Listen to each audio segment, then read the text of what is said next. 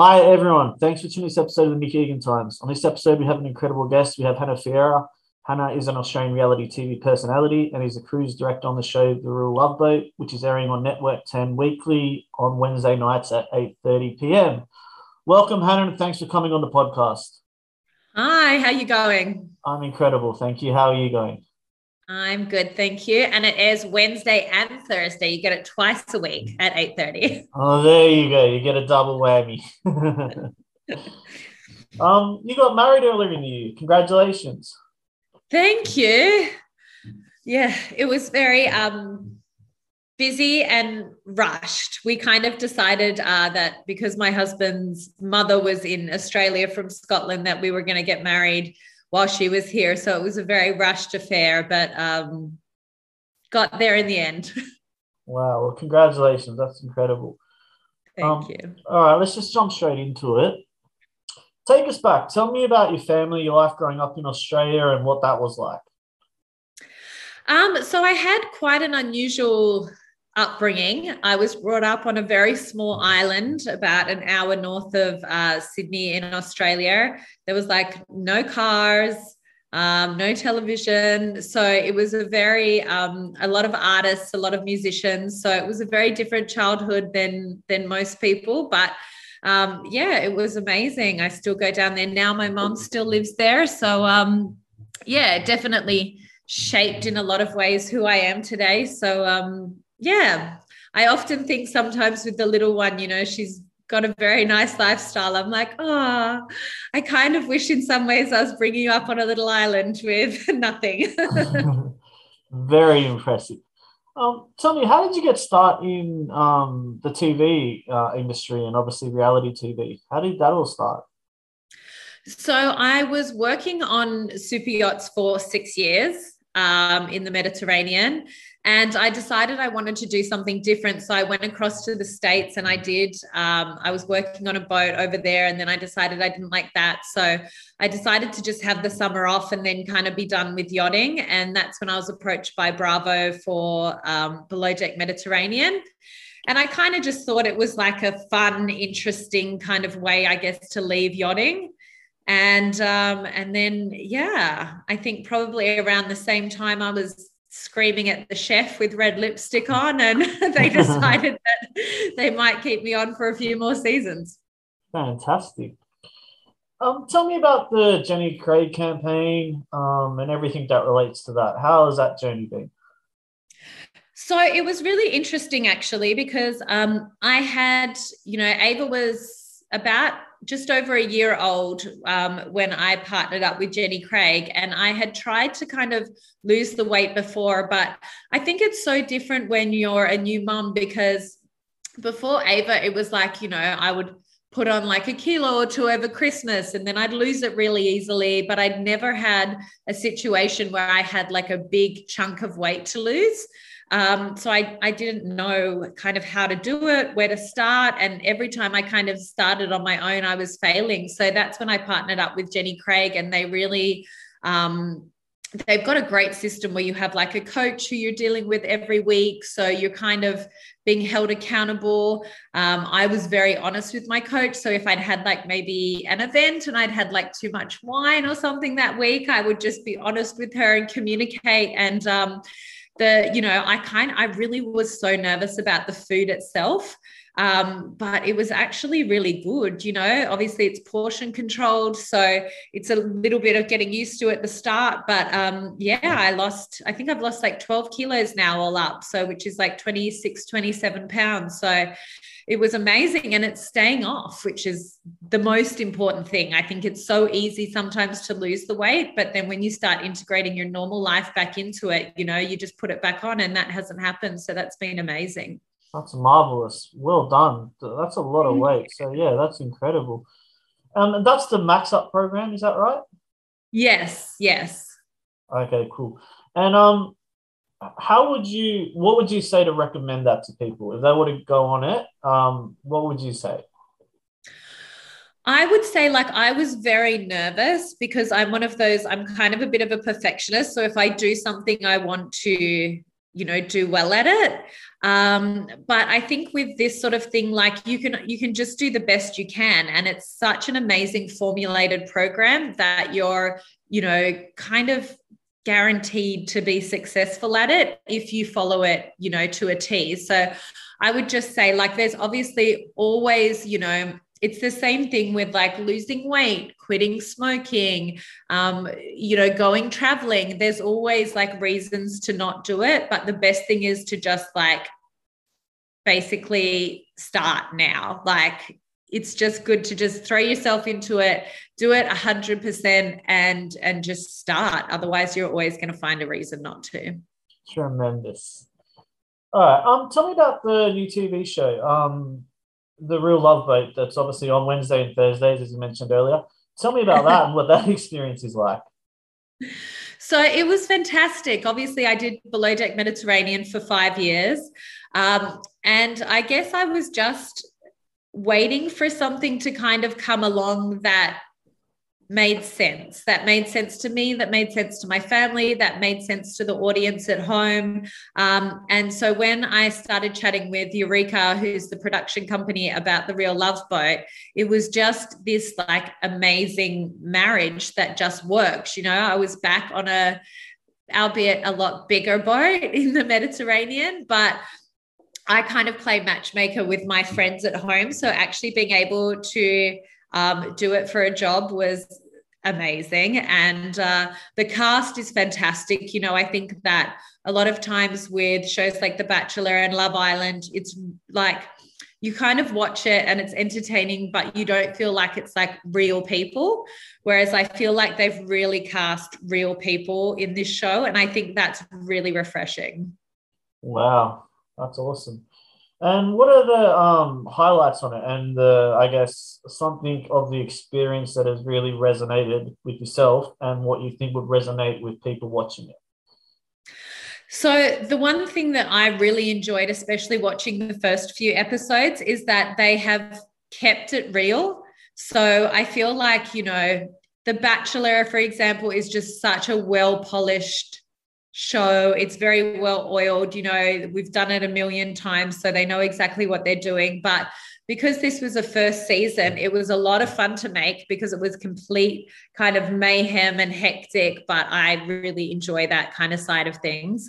Um, and then watching it, I really like that they've kind of respected the audience in a way where you go, we all know that there's cameras there. We all know a show's being made. So why not actually leave in kind of the funny bloopers and the things that go wrong and all of that side of thing, which is actually really hilarious when you're at home watching it. So I really enjoy that kind of differentiator with the real love boat.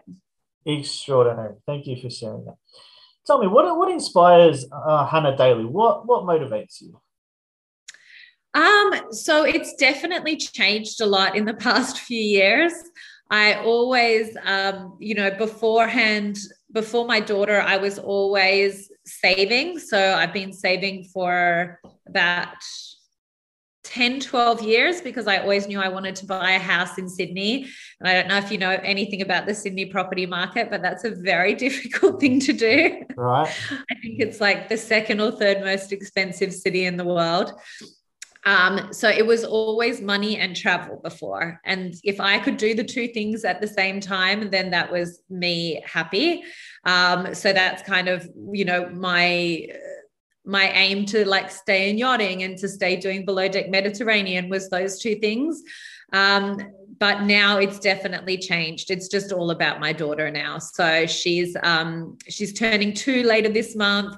She's an absolute menace um, but like my whole life now is just based around, you know, her making her happy and just enjoying the time that I have with her because it does, you know, everyone kind of was on my socials when I first had her going, like, it goes so quick, it goes so quick. I'm like, oh my God, I feel like, you know, those first six weeks lasted like six months, but then it does start going really quickly. And you've got to just kind of love and appreciate every moment and really be present, you know, because I feel like, especially in today's day and age, it's like so tempting, especially when you do like a job like mine with social media and stuff. It's very tempting to be, you know, kind of sitting there on your phone scrolling the whole time. But I have um, kind of times where like you know on a sunday afternoon i'll set her up with the paddling pool and the sprinkler and i put music on and then i just leave my phone inside so that i'm just present with her. And i think that's probably the most important thing at the moment especially with how old she is.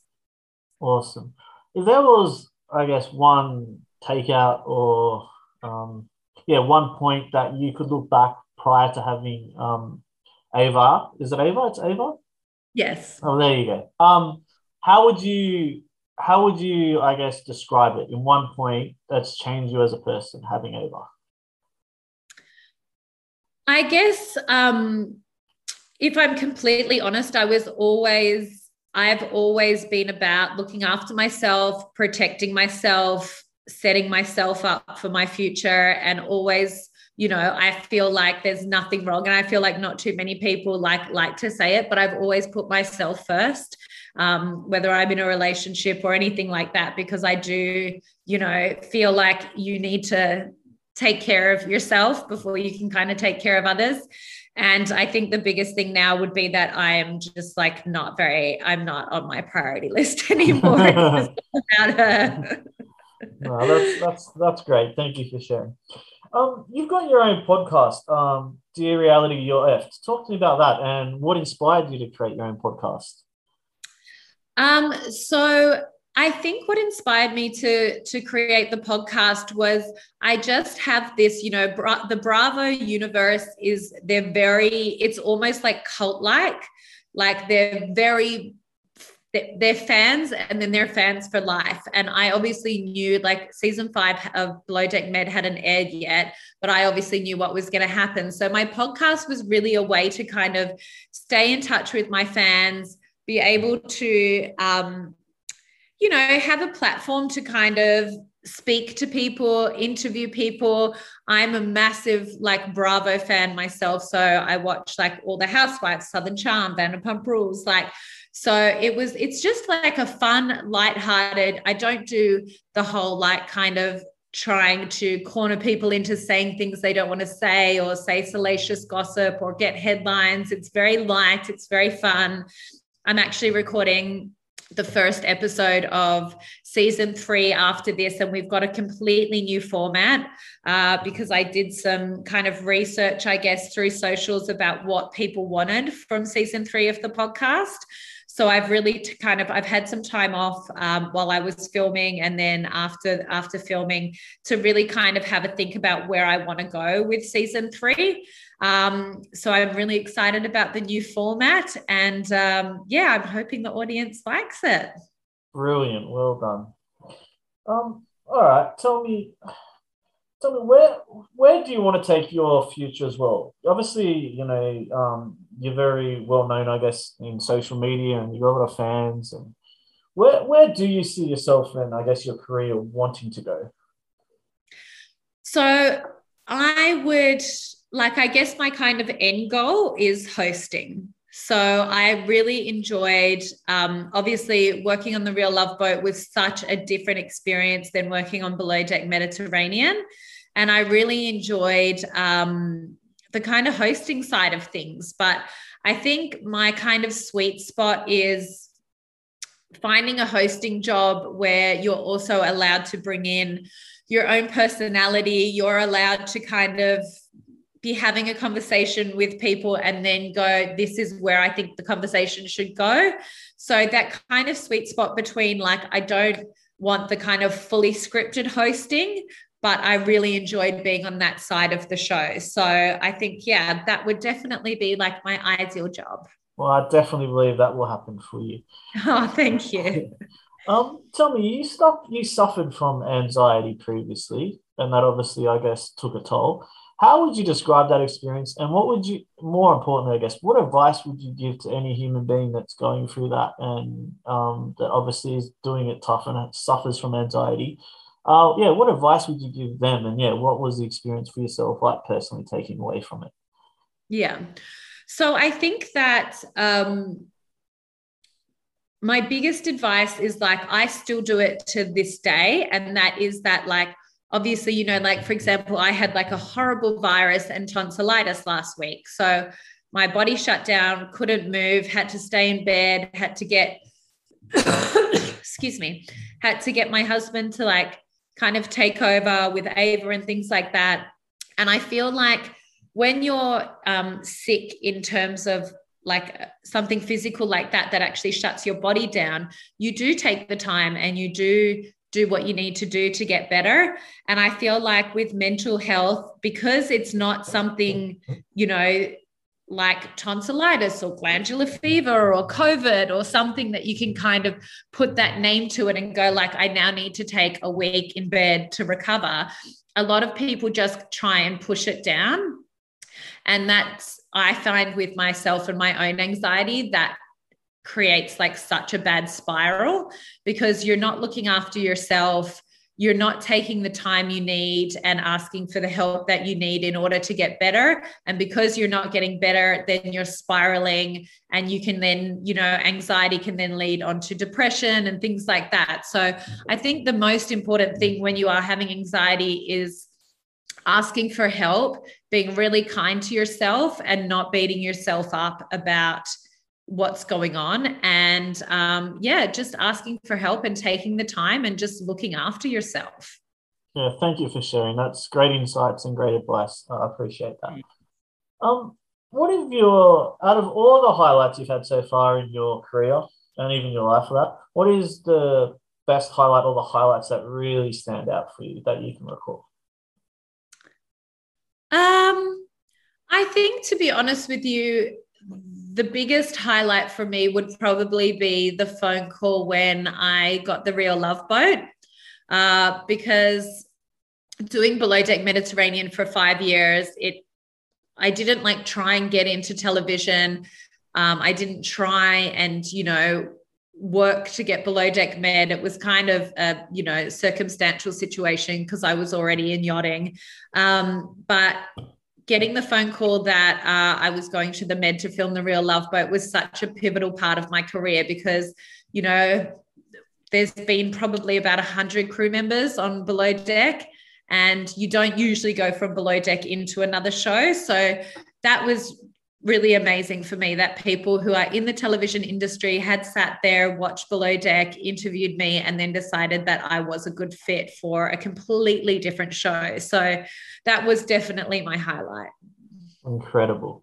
Um, what are your passions and hobbies aside from uh, the TV and the podcast? What do you like to do away from that, I guess? So, um, I think that beforehand, um, you know, before I had my daughter, before COVID, it was all about traveling. So whenever I would have to go to the States for work, I would always put on a trip to like Mexico or Belize or go across to France. So I was all about traveling before. And obviously, since having the little one, that's a lot more difficult now.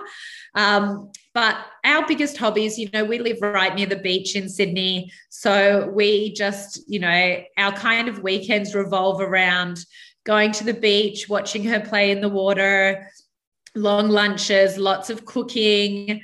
Um, I read a lot, um, and it always like you can always basically tell how my mental health is by what I'm reading. I'm like if you like catch me reading a Jackie Collins novel, it means like I'm really stressed out and I need to kind of zone out and forget everything. So, um, and then um, we we bought our house a year ago so we moved in a year ago so just kind of settling in here and just adapting to life after covid and after baby Awesome. Where's your favorite place on all of Earth to travel to?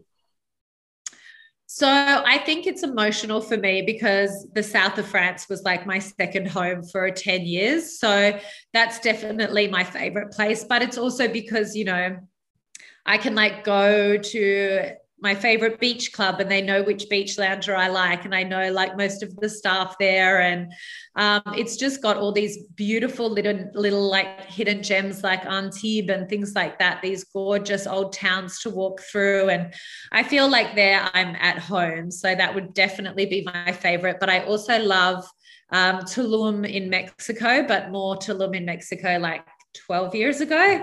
Uh, I went two years ago. It's changed a lot. So, um, and then I'm, I usually go to Thailand once a year, and that is one of my favorite places in the world. I just think the people are amazing, the food's amazing, the weather's amazing. So, I gave to, you three. Sorry. No, no, that's all right. I've been to Tulum, Mexico, and I was actually just thinking in my head working out. It's actually about eleven years I went there. So yeah, I love it, it there. It's beautiful. It's yeah, beautiful. I think I think it, it was maybe closer to 15 years ago that I went the first time, but it was kind of a little bit more of a hippie town like back then. And it's like quite commercial now. So yeah, that's what Tulum 15 years ago. If you can go back in time, go to Tulum. yeah, hundred percent. Um, if you were 18 again and you could change anything in your life, what would you change?